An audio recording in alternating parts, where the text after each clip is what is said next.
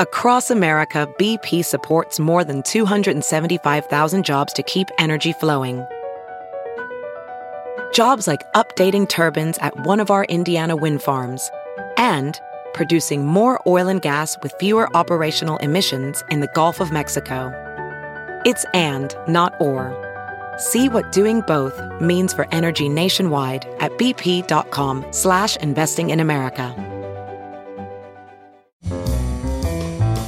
This is Merriam-Webster's Word of the Day podcast for Wednesday, May 26th. Brought to you by the new Merriam-Webster's Advanced Learners English Dictionary, designed for students and teachers of English as a second language. Learn more at learnersdictionary.com. The word of the day for May 26th is whilom, spelled W H I L O M. Whilom is an adjective that means former. Here's the word used in a sentence. His fatal miscalculation, however, might be his personal attacks on his whilom friend. Whilom shares an ancestor with the word while, W H I L E. Both words trace back to the Old English word hwil, H W I L, meaning time or while. In Old English, whilom was an adverb meaning at times.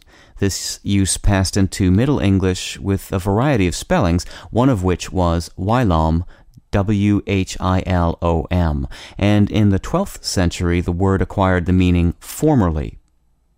The adverb's usage dwindled toward the end of the 19th century, and it has since been labeled archaic.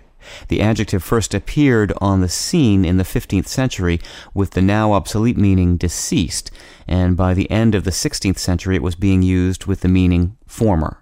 It's a relatively uncommon word, but it does see occasional use. I'm Peter Sokolowski with your word of the day. Thanks for listening. Visit the all new learnersdictionary.com, the ultimate online home for teachers and learners of English. A free online dictionary, audio pronunciations, custom study lists, and interactive exercises are available now at learnersdictionary.com.